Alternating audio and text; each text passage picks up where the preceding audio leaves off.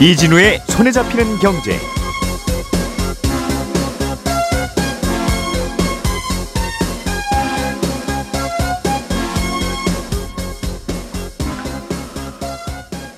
안녕하십니까 이진우입니다. 한우 가격이 폭락했다. 어, 그냥 단순한 사실을 담은 이 한 문장을 두고 한우 농가와 소비자의 반응은 전혀 다릅니다. 한우 농가는 한우 가격이 폭락했다는 말을 심각한 위기라고 해석을 하고 소비자들은 그래도 여전히 비싸다고 반응합니다.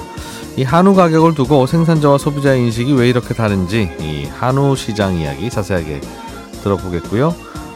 어제 당첨자 계약을 마친 서울 둔촌주공 재건축 아파트의 계약률이 60%를 좀 넘었다는 소식 그리고 지난해 중국 인구가 61년 만에 처음으로 감소했고 작년 중국의 경제 성장률이 3%로 중국 정부의 목표치에 크게 못 미쳤다는 소식도 챙겨 들어보겠습니다. 1월 18일 수요일 손에 잡히는 경제 바로 시작합니다. 우리가 알던 사실 그 너머를 날카롭게 들여다봅니다. 평일 아침 7시 5분 김종배의 시선 집중.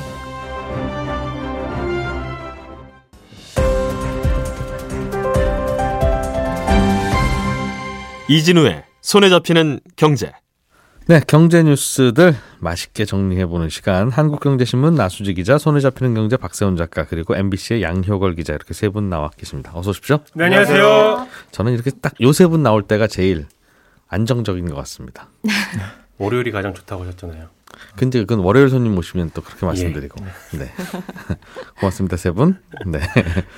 오늘은 나수지 기자님께서 준비해 오신 이 뉴스 먼저 좀 들어보죠. 어, 대규모 재건축 단지. 조금 네. 과장해서 단군 일의 최대라는 수식어가 붙었던 어, 서울 강동구의 둔촌주공 아파트 재건축 단지가 어제 이제 어, 분양 계약을 마쳤는데 계약률이 그동안 관심이었어요. 네, 맞습니다. 음. 이게 둔촌주공이 어제 청약에 당첨된 분 대상으로 예. 이 어제까지가 계약을 할지 말지 결정하는 시한이었는데요. 합격자 발표는 났는데 네, 그 대학에 등록금 낼 거냐 말 거냐는 이제 한 번 더 판단해야 되니까 네, 맞습니다. 그거 한 거죠. 네, 예. 근데 사실 뭐 계약이야 일상적으로 이루어지는 거긴 한데 이 둔촌주공 계약률이 얼마나 나올 건지가 건설업계뿐만 아니라 뭐 금융시장은 물론이고 정부도 큰 관심을 보인 수치였을 텐데요. 예. 이게 둔촌주공이 뭐 미니 신도시 정도의 대규모 거- 재건축 단지인 것도 있긴 한데 이 요새 부동산 시장이 굉장히 얼어붙어 보니까 이 단지를 실제로 계약하는 사람들이 얼마나 되는지에 따라서 음. 이 앞으로 부동산 시장, 이 특히 분양 시장 분위기를 예측할 수 있는 가늠자 역할을 할 거다라는 음. 예상들이 많았고요. 이 더군다나 증권업계도 조금 관심을 보였던 것이 이게 부동산 시장의 영향이 어, 부동산 프로젝트 파이낸싱, 소위 PF라고 부르는 부동산 대출 시장에도 영향을 줄 수가 있어서 그렇습니다. 그러니까 둔촌주공이 이렇게 큰 단지고 입지도 좋은 서울인데 여기서도 분양이 잘 안 되면 음. 이 나머지 지방이나 소규모 단지의 어, 부동산 개발이 음. 잘 이루어지지 않을 것 같다라는 생각이 들 테고 예. 그렇다 보면 또다시 그렇지 않아도 지금 채권 시장에 그나마 음. 온기가 돌고 있는데 다시 부동산 프로젝트 파이낸싱에 물렸던 네. 그 음, 사업자장은 또 문제가 생길 수 있고. 네. 그러면 거기에 돈을 실제로 빌려줬거나 아니면 보증을 서줬던 증권사나 금융사들이 또 다시 영향을 받을 수 있어서 예. 이 어제 등촌제공 계약률이 대체 얼마 정도 나왔냐 이게 이제 시장에서는 굉장히 큰 관심이었던 겁니다. 그럴 거예요. 정부도 새해 들어서 일산 부동산 대책이라고 불리는 네. 어, 여러 가지 완화책이 담긴 부동산 대책도 내놨는데 시장에서는 좀 아직은 좀 시큰둥하는 것 같아서 어. 이 그게 또 어, 둔촌 주공 아파트 재 어, 계약률로 뭔가가 이제 시장의 반응이 또 평가되기도 하고 네, 맞습니다. 아무튼 뭐 특정한 아파트 단지에 사람들이 계약하고 안 하고 그게 뭐 그렇게 큰 뉴스야 싶은데 네. 하필이면 여러 가지가 겹치기도 하고 해서 관심을 끌었어요. 계약률이 얼마나 나왔습니까? 이게 공식 발표는 아닌데요. 어, 흘러나오는 수치는 대략 한 60%는 넘은 것 같고 70%는 조금 안 된 것 같다라는 아, 겁니다. 이게 공식 발표는 안 되나 보군요. 예, 이게 숫자가 공식 예. 발표를 하는 게 의무가 아니어서요. 음, 그러니까 보통은 발표를 하긴 하는데 이 발표하는 시점도 계약하고 그다음에 예. 여기서 계약이 안 된 집은 또 예비 당첨자들한테 한 번 더 기회를 주잖아요. 예, 그 다음에 이렇게도 남은 집은 이제 소위 무순위 청약 줍줍. 줍줍 예, 음. 줍줍으로 푸는데 보통은 이 단계에서 줍줍 단계에서 계약률을 공개합니다. 왜냐하면 줍줍 청약하는 분들도 이거 얼마나 계약이 잘 되는지를 알아야 음, 내가 청약을 할지 말지를 이제 결정을 할 테니까 예, 정보 제공하는 차원에서 이때 이제 저- 어, 계약률을 공개를 보통은 하는데요. 네, 근데 이 둔촌 주공은 한 3월쯤 무순위 청약 하거든요. 그래서 이때 아마 어, 시공단이 공개를 할 것 같다.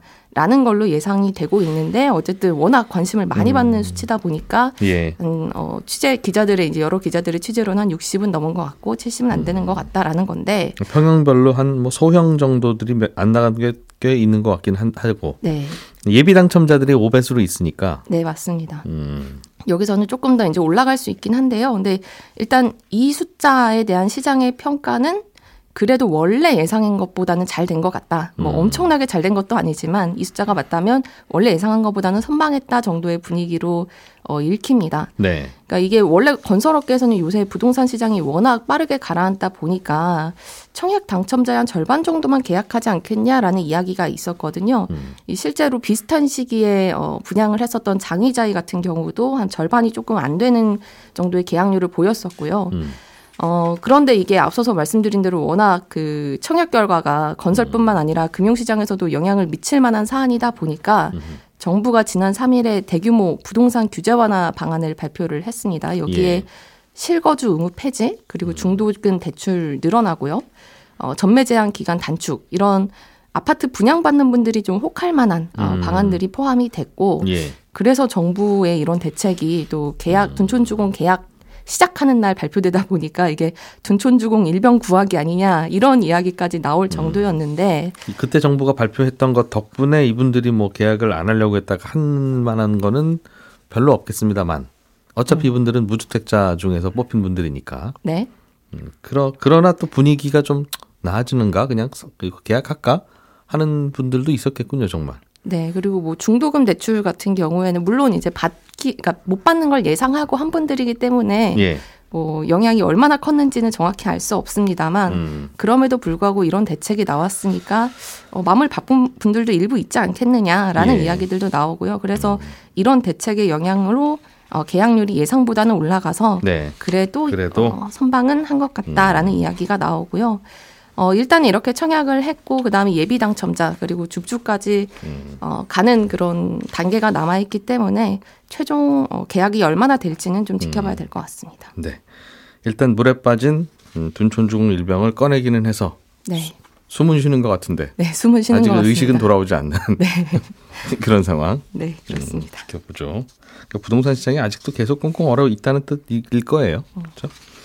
자, 요즘 대출 금리가 좀 내려가고 있는데 네. 그러다 보니까 정부가 지난 연말쯤에 그 한참 높았던 금리보다는 좀 쌌던 그런 대출 상품을 많이 내놨었는데 이게 네. 인기가 별로 없을 것 그러고요? 같다라는 예. 이야기가 좀 나오는데요. 이게 어제 박 작가님이 전해주셨지만 지금 은행의 대출 금리가 조금씩 내려가는 추세입니다. 예. 그러니까 시중은행에서 주택담보대출 이제 변동금리 기준으로 보면 음. 상단 제일 어, 높게 받으면 7%, 하단은 4% 중반 정도 이렇게 되는데 이게 대출 금리가 점점 내려오다 보니까 정부가 금리 조금 싸게 해서 대출해 드리겠다라는 음. 상품들이 이 시중은행의 금리보다 조금 어, 비슷하거나 혹은 살짝 높을 수도 있겠다라는 이야기들이 나오는 거거든요. 오히려 네, 둔촌. 둔촌주공이랑 똑같은 상황이네요.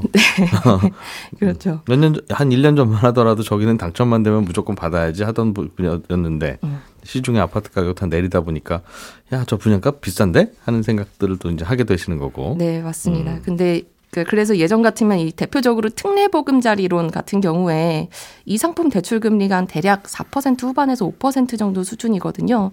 그러니까 이것도 싸게 느껴졌었는데 음. 대출 금리가 낮아지다 보니까 이 시중은행에서 주담대 변동 금리가 가장 낮은 곳은 이 특례 보금자리론보다도 금리가 살짝 내려온 상황입니다. 예. 그러니까 낮은 금리의 대출을 받을 수 있는 고신용자 입장에서는 음. 굳이 특례보금자리론을 선택할 이유가 좀 적어지는 거죠. 장기 고정금리라는 장, 장점이 여전히 특례 보금자리로는 있기는 합니다만. 네. 음, 네, 그래도 그럼- 예. 네, 그럼에도 불구하고 앞으로 은행 대출 금리가 올라갈 가능성보다는 조금 더 내려갈 음. 가능성이 높다라고 보고 있다 보니까 예. 어, 특례 보금자리론이 이제 30일부터 어, 이제 그 신청을 받게 되는데 음. 여기에 대한 관심이 조금씩 낮아지고 있는 상황이고요. 그래서 정부도 이런 상황을 알고 있어서 어, 앞으로 특례보금자리론 금리를 좀 조정할 가능성은 있긴 하다. 예. 그러나 일단 30일에 시작하는 거는 그냥 그대로 받을 음. 거다라고는 하고 있어서 네. 일단 자금 여유가 조금 있으신 분들이라면 음. 당장 이달 말부터 특례보금자리론 신청 받을 때 바로 신청하시는 것보다는 예. 그래도 시중은행 금리 상황을 보면서 또 특례보금자리론 금리 조정을 좀 지켜보면서 대출을 받으시는 게 조금 더 유리할 수 있을 것 같습니다. 이게 기존 대출 받으신 분들도 갈아타기가 가능한 상품이라서 네, 말씀하신 그게 필요할 거예요. 언제 갈아타는 건 내 마음이니까 네 맞습니다. 음, 상황 봐서 금리 상황 봐서 음. 알겠습니다. 양효걸 기자님은 한우 소식을 준비해 오셨네요. 네. 예, 최근에 한우 가격이 좀 내렸더군요. 네. 음, 그래서 이제 소비자 입장에서는 그나마 그나마 좀 내린 것 같다는 생각이 드는데 네. 축산 농가는 많이 힘들어한다. 이것도 부동산 시장이랑 똑같아요. 네. 일단 산지랑 뭐 음. 소비자들이 겪는 이제 피부로 체감하는 게 완전히 다른데 참 음. 최근 한우 가격을 좀 살펴보면 이 한우의 산지 경매 가격하고 도매 가격이 폭락한 거는 맞습니다. 네. 그래서 이 축산물 품질 평가원에 따르면은 16일 기준으로 6에서 7개월 암송아지 한 마리 경매 가격이 한 어, 200만 원이 좀 안 되고요. 음. 수송아지가 한 290만 원 정도인데 모두 1년 전보다 30% 안팎으로 떨어졌습니다. 그리고 1등급 기준으로 한우의 등심 도매 가격도 1년 전보다 음. 한20% 가까이 떨어진 것으로 나왔거든요. 그래서 예, 어, 저도 뭐 주말에 장을 보는데 소고기 특히 한우 가격은 또 그렇게 떨어졌다고 느끼기가 힘들거든요. 그래서 음. 여전히 가격이 비싸다고 느껴지는데 예, 16일 기준으로 소비자 가격은 어 1등급 한우 기준으로 12,400원 선인데 한 달 전보다 오히려 10% 정도 올랐고요. 음, 아, 코로나 특수를 누리던 1년 전보다는 5% 정도 떨어졌습니다. 음. 그러니까 송아지 가격은 1년 전보다 30%가 떨어졌고 네. 그 등심 도매 가격은 1년 전보다 20%가 떨어졌는데 네. 양효걸 기자가 자주 다니는 마트에서는 1년 전보다 5%만 내린 가격표 붙여놓고 팔더라. 네, 맞습니다. 음, 그래서 이게 뭐 체감하기 굉장히 좀 어렵긴 합니다. 예. 근데 어, 지금 나오는 이제 기사들을 보면은 산지의 농민들 상황이 심상치는 않거든요. 음, 어, 지난 13일에 경북 예천에서 한우 농가 운영하던 농민 한 분이 예. 극단적인 선택을 했는데 이게 이제 150두 정도 키우던 농가였는데 최근 축사 새로 지으면서 생긴 부채, 그다음에 사료비 폭등. 근데 이 속값이 폭, 폭락하면서 이제 이게 겹쳤다 이런 원인으로 좀 지목이 되고 있습니다. 그래서 예, 어, 아시겠지만 기본적으로 농산물, 축산물은 한 번 키우는데 음, 시간이 굉장히 오래 걸리기 때문에 네. 바로 공급량을 조정할 수는 없고요. 이 축산 농가도 가격에 맞춰서 키우는 이 사육 두수를 또 바로 줄일 수는 없는 거거든요. 그래서 음. 어, 여기서 한우협회에서 지적하고 있는 게 역시나 아, 복잡한 유통 시스템입니다. 그래서 음, 어, 한우 농가는 경매를 통해서 우시장에다 소를 팔고 예, 마리 단위로 팔게 되는데 그게 한 30% 내렸다는 거죠. 네 맞습니다. 예, 그럼 도축을 해야 되는데 이 여기 드는 비용이 만만치가 않습니다. 이거는 안 내렸을 거 아니겠습니까? 그거는 굳이 비슷하겠죠. 없죠. 예. 물론 예. 인건비가 올랐을 수는 있습니다. 인건비와 오히려 더, 물류. 오히려 더 올랐겠네요. 그러면. 네. 근데 실제 소 한 마리를 사서 도축을 하면 이 고기로 팔 수 있는 부위가 한 60% 정도 된다고 하거든요. 음, 부위마다 유통 가격은 다 다르고요. 예, 우리가 비싸게 받는 등심 같은 경우에 소 한 마리를 도축하면 전체 8% 정도밖에 나오지 않는다는 겁니다. 예. 그래서 소 한 마리 전체 가격이 2, 30% 요동을 친다고 해도 음흠. 사실 우리가 자주 먹는 혹은 가끔 먹는 음. 등심 가격 변화의 폭은 사실 훨씬 작다는 거고 예. 어 그래서 이게 아이 한우 가격이 요지부동이다 이렇게 느끼는 거고요. 음. 그나마 가격이 위아래로 좀 변동을 한다 하더라도 유통업체 마진으로 조정되는 경우가 많기 때문에 음. 아, 실제 이제 산지하고 지금 소비자가하고는 굉장히 좀 차이가 많다 라고 예. 볼 수가 있겠습니다. 싼거 드시려면 그냥 소를 데려가세요. 이제 이런 얘기죠. 네. 그런 얘기죠. 소를, 예. 어, 그, 그러면 되- 되는데 중간중간 들어가는 가공비, 인건비 있는데 네. 어떻게 다 내립니까 하는 거고. 네. 예. 일단 유통업 그래서 도매 소매 가격이 연동은 잘 안 된다는 거죠. 네. 음. 유통업도 할 말은 있습니다. 왜냐하면 이게 급등했을 때는 또 마진폭 줄이고 장사해왔기 때문에 예. 급락하면 또 여기에 대해서 마진폭을 좀 늘려야 된다 이렇게 얘기를 하고 있는 거고 음. 어, 일단 한우 협회 입장에서는 도매 가격 연동제를 도입해야 된다 이렇게 주장을 하고 있습니다. 그게 뭐죠? 이 도매 가격 연동제는 이제 도매 가격하고 어느 정도 소비자 가격하고는 좀 맞춰야 이 수요도 늘어나고 그러면 물량이 쌓이지 않는 효과가 있다는 거거든요. 아, 그러니까 네. 도매 가격이 뭐 저 20% 떨어졌으면 네. 소매 가격도 20% 내려라. 네, 아, 맞습니다. 아니면 소매 가격이 5%만 떨어졌으면 네. 도매 가격도 5%만 떨어뜨리자. 네. 그런 맞습니다. 얘기군요. 예. 그래서 이 부분 같은 경우에 지금 이제 창고에 어떻게 보면 재고가 쌓이고 있는 상황이고 예. 근데 정부는 이거는 직접적으로 시장 가격을 컨트롤하는 거기 때문에 할 수 없다 이렇게 맞서고 있는 거고 음, 대신 우리가 이제 소비를 촉진할 수 있는 대책들을 좀 마련하겠다는 겁니다. 음.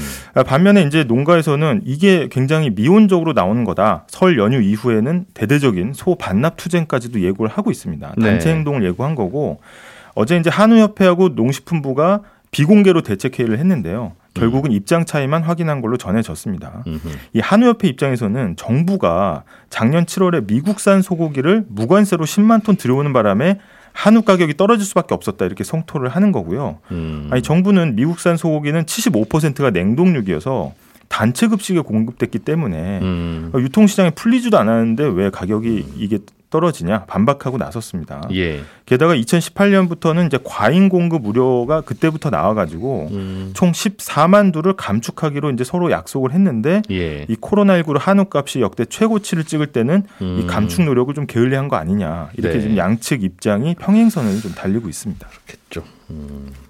소비자 가격이 좀 내려가면 도매 가격도 같이 내려가고 연동하면 좋겠다는 건데 네. 음, 소비 자체가 뭐 공급 대비 적은 상황이라서 네. 그러면 가격을 올리고 싶을 만큼 올리더라도 안 팔리면 어떡합니까 이게? 네. 이- 그러니까 이제 절대적으로 지금 가격이 좀 높은 수준이라는 거거든요. 그래서 음. 할인 행사를 좀 정부가 적극적으로 좀 예산을 풀어서 해달라는 겁니다. 음, 그렇군요. 이게 그래서 아까도 이게 아파트하고 비슷하다는 게 네. 아파트값 많이 내렸지만 소비자 입장에서는 마치 한우값처럼 여전히 비싸고 네. 음, 그러다 보니까 수요가 크게 늘지 않고 음. 네. 계속해서 악순환인 겁니다. 그러겠죠. 뭐 좀 남고 뭐 그러면 해외 수출하면 어때요? 그런 방법은 없습니까? 네, 농식품부도 일단 어, 수출로 뚫어보려고 하는데 쉽지가 않아 보이고요. 음. 우리나라가 2019년에 구제역이 발생을 했습니다. 예. 그러면서 수출길이 지금 꽉 막혀 있는 상태인데 뭐 지난해 홍콩 등하고 몽골 등에 이제 일부를 수출하긴 했는데 올해 5월에 구제역 청정국 지위가 다시 회복이 됩니다. 그래서 음. 이 정부 입장에서는 이 어려운 시기만 잠깐 넘기면 이 말레이시아나 이제 마카오, 캄보디아 등의 수출길이 다시 열린다 이렇게 좀 얘기를 하고 있고요. 대형마트들이 지금 가격이 소비자 가격 요지 부동이다. 요 가격 산정 기준을 한번 들여다보겠다. 음. 아, 이렇게 지금 어, 대책들을 내놓고 있습니다. 음. 그 가격에도 소비자들이 사 가니까 그 가격 파는 거겠죠. 네, 맞습니다. 그러니까 어떻게 보면 그 음. 가격을 유지하면은 그만큼 유통 마진이 늘어나는 늘어나니까. 네, 음, 그러면 도매 가격도 좀 비싸게 사오지라는 네, 건데. 네. 근데 마트에서 훨씬 그 떨어진 만큼 가격 할인을 안 하니까 예. 그럼 농식품부에서 어, 너희 좀 과도하게 폭리를 취하는 거 아니냐 한번 들여다보겠다 이 정도의 대책인 겁니다.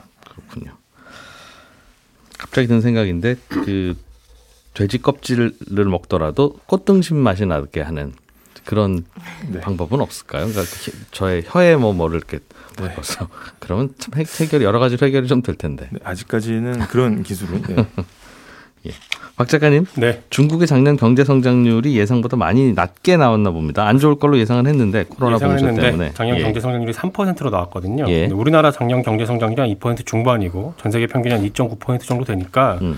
그래도 경제가 그 전에 비해서 3% 성장했으면 잘한 거 아닌가 싶기도 하지만 중국의 경제 성장률은 2020년 코로나 원년 전까지만 해도 조금씩 성장률이 낮아지고 있긴 했어도 그래도 매년 6% 이상 성장을 했거든요. 네. 근데 3%로 나온 건 70년대 이후에 두 번째 있는 일입니다. 첫 번째가 코로나 원년이었던 2020년에 그때 2%가 나왔던 거고요.